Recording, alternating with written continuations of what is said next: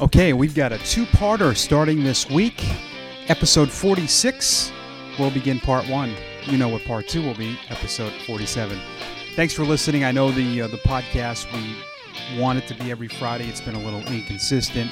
I've uh, been busy working with the Pawtucket Red Sox. If you've uh, not been following the alternate site in McCoy Stadium, and I came up with this term, Sim City, and I, I called it Sim City one day. I don't even know how it came up, and it's kind of caught on, and that's what we're calling it. We're broadcasting these games from McCoy.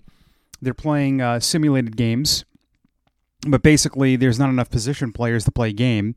So the same group of guys sometimes will hit in the top of the inning and the bottom of the inning, but there's a lot of pitchers. It's a lot of fun. It's a good way to see some prospects like Bryan Mata, Triston Casas, Jay Groome, and it's fun to be back on the air. We do these games on Facebook Live.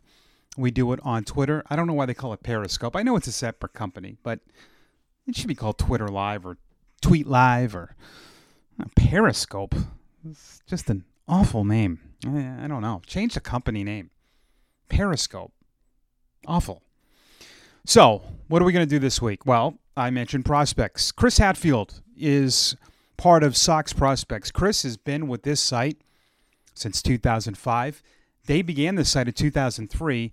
That was really the time when Theo Epstein was here and started building this organization. And Sox Prospects, what a time. Mike Andrews, he's the leader of this. He got involved with this and it's blown up. Uh, Chris and I could have talked for two hours and uh, we had a great conversation. I really enjoyed this. This is part one with Chris Hatfield. All right, Chris, uh, a pleasure to have you on here uh, from Sox Prospects, executive editor. And, you know, the first thing I was thinking of before I talked to you today, I, when I started in Portland in 2005, you guys had the site. So without cheating, how long has this been? Oh, all right. I know I very recently, uh, per my LinkedIn, was what reminded me of this actually. Uh, recently had my 15 year anniversary with the site um, in you know any number of various kind of permutations of my role. Um, I want to say the site started ooh, round about like 2003 or four. Mike Andrews started it, and, and for those listening who remember, it's not the former Red Sox second baseman Mike Andrews. He's a different guy, but. Um, that actually used to be like on the website in its early stages too. Like, no, I am not that Mike Andrews. Um, but yeah, it, it's been around for a while, and, and you know, we weren't always kind of what we are now. It, it's been an evolution, and it's been a really fun ride to go from, you know, having to buy our own tickets into games, and you know, having to convince people we were legitimate, to like, you know, we had a write up in the Athletic this year. Yeah. You know, it, Yeah. it's been. It's, it's been pretty cool, and, and that's really what makes it fun. It's like you know you do something that people enjoy and respond to, and that's what makes it worthwhile. You know, so it's been a really fun ride. Yeah, so I think the genius behind it is the layout. Uh, you haven't really changed the layout, which is, to me, uh, you know, for someone that's used it for so many years and for so many other people that used it, I could blindly go on there and know where the projected rosters are, the team rosters. I've used the projected rosters when I've worked on a program for uh, for the Sea Dogs to know what players might be there. The fact that that stuff is available, I think you know this might not even be something you realize. It's huge because you know where the draft history and all that, all that th- those stuff that people like. You know, I think if you change that all around, uh, you know, for me, I'd be, you know, we don't like change in New England, but that I think has been such a great part of the site is that you know where everything is. Simple. Yeah, yeah, it's it's it's definitely you know we don't have a lot of bells and whistles. Um, it's it's more or less the way Mike designed it. I mean, I think we had one relatively significant redesign at least a dec- more than a decade ago. Um, and you know we've had people who've said you know oh you know you should update your look. And I mean part of it is just the realities of none of us do this full time, right? Um, Mike's a lawyer. I'm a lawyer. Um, you know, our director Scotty and Cundall, he's got his own day job. Um, you know, there's certain realities to doing a whole refresh of the site that takes a lot of time, right? Yeah. And like you said, for every refresh you do, there's going to be as many people who hate it as who like it, right? And I've been guilty of that when, like, a Baseball America refreshes its website or, or any other website, I'm just kind of like, oh, this is horrible. Like, why did they change this? It's so much harder to find things. Like I said, I mean, it, it makes me really happy to, to hear you say that, that the layout is, is good and that you can find everything. I mean, I, sometimes I do feel like I've got to tell people, like, hey, you know, we do have this page that answers this question you have, you know, when folks are on Twitter, and, and hopefully, you know, they see it as, as me trying to be helpful so they can find it later, not just being a, a jerk about it. But yeah, it, it's you know, we we have updated it the same way for as far back as I can remember. We've you know, it, it's it's keeping it simple definitely has its benefits, and and you know, like I said, if we could be a resource for fans, broadcasters like you, B writers, national writers, then then super. Um, you know, scouts I know use use the site. Um, you know, that's that's what we're there to do. Is if we're able to do our job, then let's do it the most simple way possible. You know, maybe it's my my kind of journalism training, yeah. kind of coming into play there. Yeah, no, I think it's really evolved to that. Uh, you know, more people will reference your rankings with prospects. So, I mean, overall, just to the person who has no idea, SoxProspects.com. It's easy to get to. It it's really just it covers exactly what the name is, but you guys kind of were a little bit before your time because now we are seeing more a different media succeeding, and and it should. I mean, I, why not? I mean, the more the merrier. That's the way I've always looked at it. And we've been, you know, we've been happy over the years. I know Mike has said, you know, people have reached out to say, hey, I want to start you know, say Pirates prospects. I know that's a website. I don't know if that's one of the sites we he, he talked to, but you know, through the years, people have reached out and been like, "Hey, you know, we want to. St- I want to start the same thing with with my team." And we said, "Good, more power to you." And like, you know, let us know what we can do to give you some advice. Um, and then, you know, the, the national write-up scene on that has exploded too. You know, back in the day, it was basically just Baseball America. Um, you know, and then Baseball Prospectus got in on it a little bit. Now you've got, you know, Keith Laws at The Athletic, Kiley McDaniels at ESPN, uh, Eric Longenhagen at Fangraphs, and Baseball America is still doing their thing. MLB.com has their own prospect website. It, it's, you know, there's people want to know more than just the, I was going to say 25 man roster. I don't know if I should say 26 or 30 or. 28, however many people are on the roster at this point. But you know, the appetite is there for to hear more about these guys and know who they are when they come up, and that's that's really the fun of prospect following. I think is you you know you remember when a guy was drafted, you saw him in Lowell, you saw him in Portland, you saw him in Pawtucket, or you know Pawtucket or you know soon to be Worcester. Um, and, and then when they're on the national stage, you can remember back when you knew them before nobody else did. So it, it, it, that's the fun part of it, and, and you know I get why it's really picked up. It, it, it's a fun thing to follow. Yeah, I agree. It, it's timing too. I mean, it wasn't like that back when I grew up. We didn't love the minor leagues, even though there's a lot of history that's rich in it.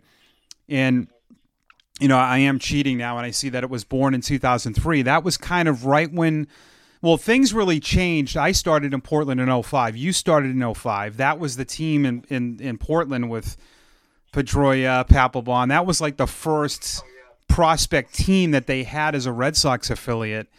And I think Theo really drove prospects to be cool, so to speak, in Boston. Don't you agree with that? Because before that, you know, it really wasn't a thing. For sure. I mean, I can remember when the Lowell Spinners, because you know we were talking a little bit beforehand. The Lowell Spinners were the, are the closest minor league team to where I grew up in southern New Hampshire. Um, Mike and I are actually both from the same town, coincidentally, which is part of how I got hooked up with the website. But um, you know, I can remember having a Lowell Spinners, like, you know, the uncut card poster you, yeah. you give out every year. So I had a, a Lowell Spinners one on my wall, and it just kind of was there, you know, it kind of blends into the background. And then when I had been with the site for a little while, I looked at it, I was like, oh, wait, I should see if any of these guys turned into anything. And, like, none of them, you know, I think maybe two of them reached Portland. Like, or, or maybe it might have even been Trenton at that point, frankly. I think it might have even been pre-Portland. Um, but it was just kind of like, yeah, okay, what's the fun in that, right? Like, okay, yeah, it's neat. You went to a game, you got an ice cream, it was fun. You know, you got a hat maybe. Um, but you know that and that narrative in and of itself is great. You know, a night out at the park.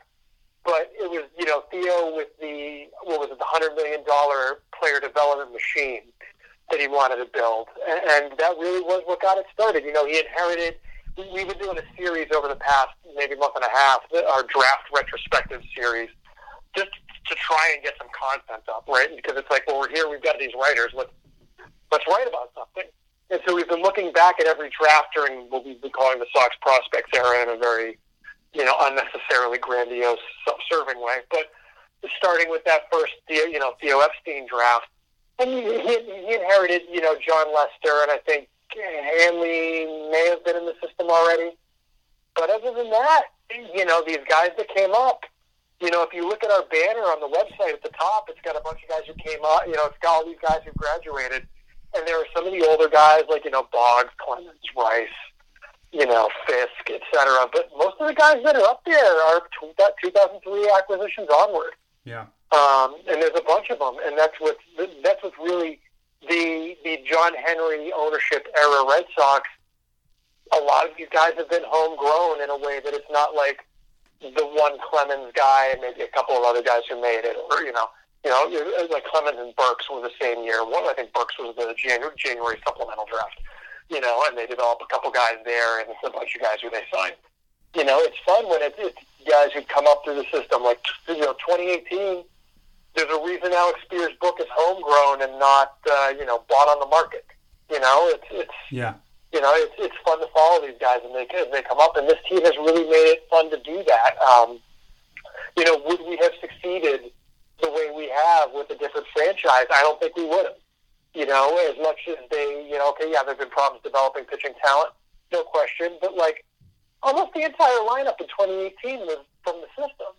You know, and it's fun when you get to follow Jackie Bradley, Mookie Betts, Xander Bogaerts, Christian Vazquez, you know, Andrew Benintendi coming up through the system, you know, knowing that there's a good chance these guys are going to go play in the majors, as opposed to a team that just hasn't had success developing guys. And, and you know, we kind of take it for granted. Uh, I was, you know, talking with a player who left the system and came back, and they didn't have a good experience in, their time that they weren't with the system anymore. You know, it was not a good. They were just surprised by how far behind the other team was compared to the Red Sox and their you know player development methods and the way they treated personnel. Uh, so that's really what's been uh, made it fun to be a Red Sox fan to me. Um, you know, in the past however many years, yeah, you got you know before that there was Nomar, um, you know, and then you got to go sign guys like Manny who are entertaining too. But the the volume and the wealth of talent uh, really is what made has made following the system so fun. I think.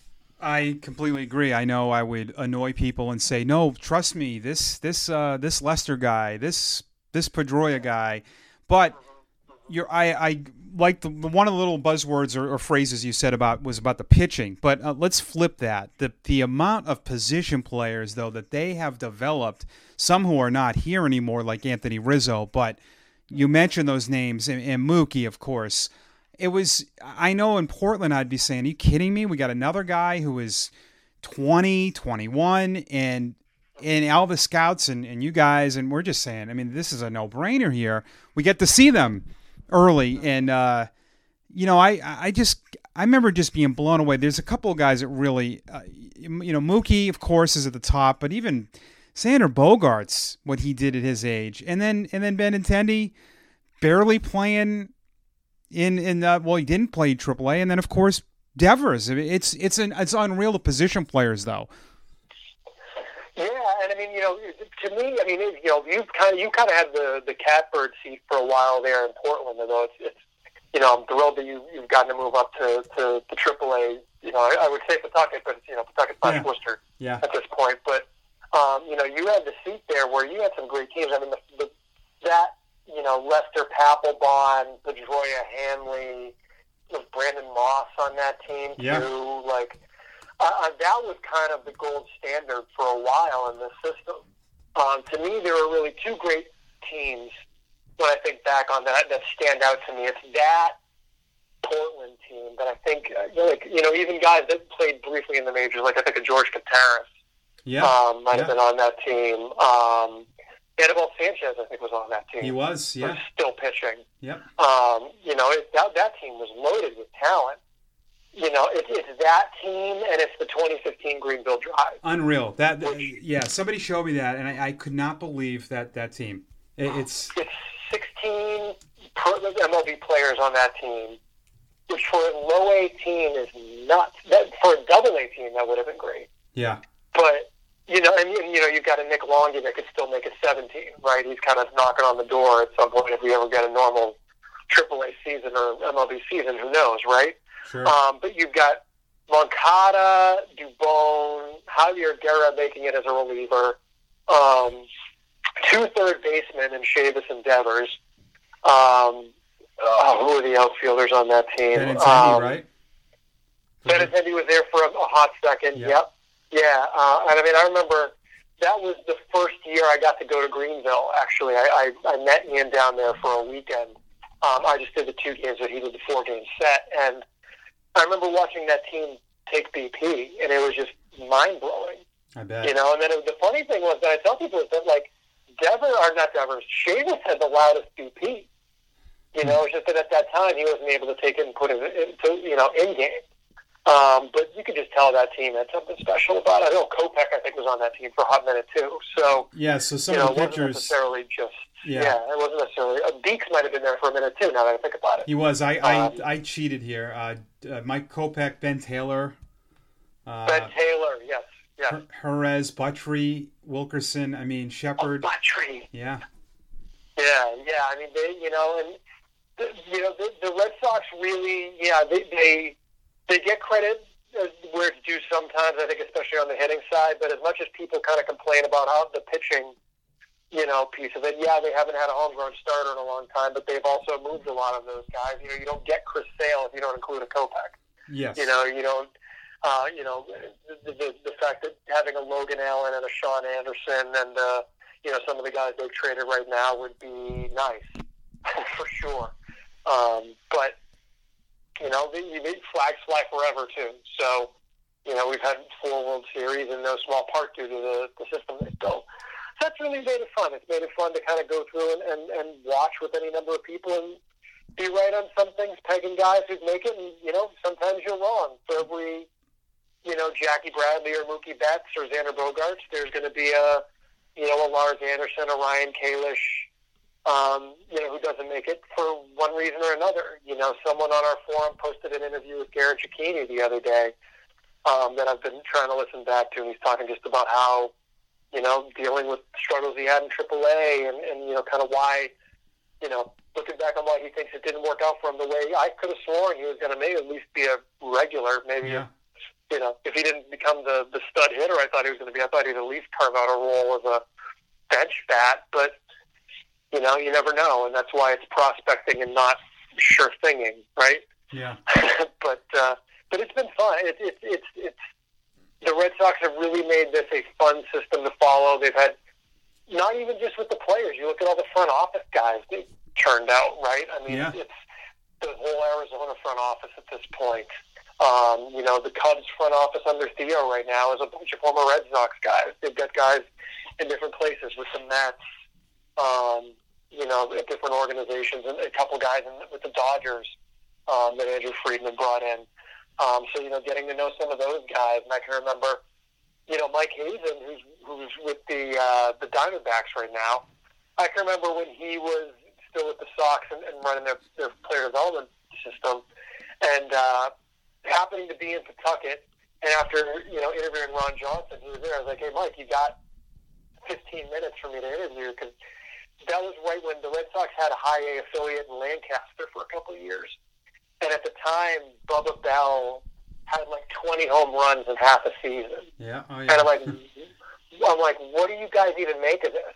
And he was like, we, we honestly have no idea what to make of it. We're just as confused as you are uh, as far as how this, this park is playing. And, you know, that's where we're learning that there's literally a jet stream out to right field, you know. Um, and so it's been fun to kind of see, like, oh, okay, like they're working through some of this stuff too. You know, it's not really as much of a black box as we think it is, and then learning about some of the stuff that is inside the black box of, you know, put player in here, and you know, MLB or hopefully comes out on the other side, and learning how some of that works. It's, it's really a fascinating process, and, and that's what I think intrigues a lot of people about it. You know. Yeah, I mean, in the the hardest part, I think of it is the mental side of it. That's the problem that well, not a problem, but we can't see those things. Guys in every single professional guy at the lower levels was pretty darn good. We know it. Uh, you know, and they're and they're amateur, and then you know I think sometimes when they get to the double A, it can it can really humble them in a good way or a bad way, and and we will never know. You know, I don't know with Lars Anderson. I don't know if some struggles just really killed him, or maybe he wasn't really into it because I I really admired him as a person, and I thought he had all the tools, but you know, sometimes Chris, there's just no reason, right? A guy just might not be good enough. Yeah, yeah, and it, it, it could be any number of reasons. You know, one of the things that I had to learn is that yeah, you go to a game, and, and you know, look, I'm not a professional scout. I don't get to sit on a team for a week and a half, right? Yeah. Um, but you know, you you see a guy for a game or two, and you don't know if you know if the first game of the series and the bus got in at 3 a.m., which, as you know full well, is a thing, oh, right? Yeah. Um, you you of all people know that traveling with the team, and just you know the grind that is the minor leagues. You know, it's it's a it's a, it's a grind for, in any number of ways, physically, mentally, uh, financially. You know, it, it's really a test that these guys get put through, and good people, good players don't make it through that grind for, like you said, any number of reasons. It could be, you know, I mean, you, you see fascinating stuff like um, you know, going through this draft retrospective, I'm reminded of stuff like this one guy. Uh, I don't think Tony uh, Tony. I don't, I don't remember how to pronounce his name. I think it's Bajosh, Bajoshki. Um, I think he retired when he was in high A, but he retired to go to law school. Yeah, I remember. You know, and it's just yeah. kind of yep. yeah, and it's just kind of like, oh yeah, I guess they're just not these baseball automatons we throw into the machine. You know, they're people. Yes. And he was just kind of like, you know what? I'm I'm good. I tried it you know, it was probably not going to happen for him. Maybe he would have gotten a cup of coffee. He wasn't bad by any stretch, but he was like, you know, I'm going to go to law school. I've got this backup plan. Um, you know, and you just said, you know, you have guys that grind it out for any number of minor league seasons. I mean, look at what Mike Yastrzemski is doing right now in, in San Francisco. The number of years that I told people, like, look, I get he's Carl Yastrzemski's grandson, but like, he's not an uber prospect. You know, I had seen him in the now, you know, like at, at Potomac yeah. recently. I think you know over at Potomac near me in DC. Um, he was okay. You know, he was really old for the level. Um, you know, I didn't think he'd be an MVP candidate at any no. time. Um, so you know those stories. I mean, look, you know, Daniel Nava. You know, the dude didn't play in college. Like, you know what I mean? Yeah. He, he he got good after college. Uh, not didn't play. I think he played, but he, you know, he wasn't like he wasn't a draft a player, prospect yeah. in college. Yeah, he wasn't a guy that was on the radar by any stretch. And then he goes and becomes a major leaguer for a few years. Like that's crazy. Um, it, there's really, it, you know, there's a science to it and there's an art to it, and then there's a part of it that's just dumb luck. I think it's just in any number of ways. You know, Ryan Kalish was a guy that I was sure was going to make it, and then he, you know, got hurt and just that was it. Yeah. You know, even in this, you know, the era of, yeah, we've got Tommy John. That doesn't mean that we can fix everything. You know, he had some Um, pretty bad things go on too, right? yeah, Yeah. yeah, yeah. So it's it's you know it's it's tough. You know, so it's it's what's the uh, wide world of sports, the thrill of victory, the agony of defeat. Well, that's the minor leagues for you. You know, that's every player. You know, some you have the thrill of victory, the thrill of success for guys who make it, and then there's just some guys who, for whatever reason, that maybe you didn't find out, or maybe you never find out. Yeah. Um, you know, just just it doesn't happen for them. I think sometimes too we we get lulled into where they have to go through just this one progression where Mm-hmm. they have to go through all that. You know, we all do this, and then they, you know, no one can be like a, a Yastrzemski where he doesn't get there until 28 or uh, it's Yeah. and it happens. But I think sometimes we don't realize we talk about football having systems and. One guy that I, I remember that benefited so much from this system in, in Boston was Eduardo Rodriguez. We saw him in Bowie, Yeah, and I he didn't throw hard. He threw more breaking balls, and he comes over to to the Portland, and they just let him use his fastball more. And we're like, who the hell's this guy? I mean, so Right. maybe he would have never made it. You know, I think Mhm. he he came over here and he loved Bob Kipper. You know, that's a, like such a part of it we don't even know, and and I'm privileged to get to Yeah. to be part of that. And then they say no. You know, listen, this is what we're okay with you doing X, Y, Z, and then I couldn't believe. You, you know, we had seen him, I think, that year against Henry Owens, or the year probably that year, and I couldn't believe it was the same guy. It, it was it's Yeah. incredible. Part two will be next week. Behind the Mike is on Facebook, it's on Instagram, it's on Twitter. Like, comment, share on iTunes. Give it five stars. Give it six, give it ten, give it a hundred stars, give it however you want. But love talking baseball. Love all of you. Peace and love.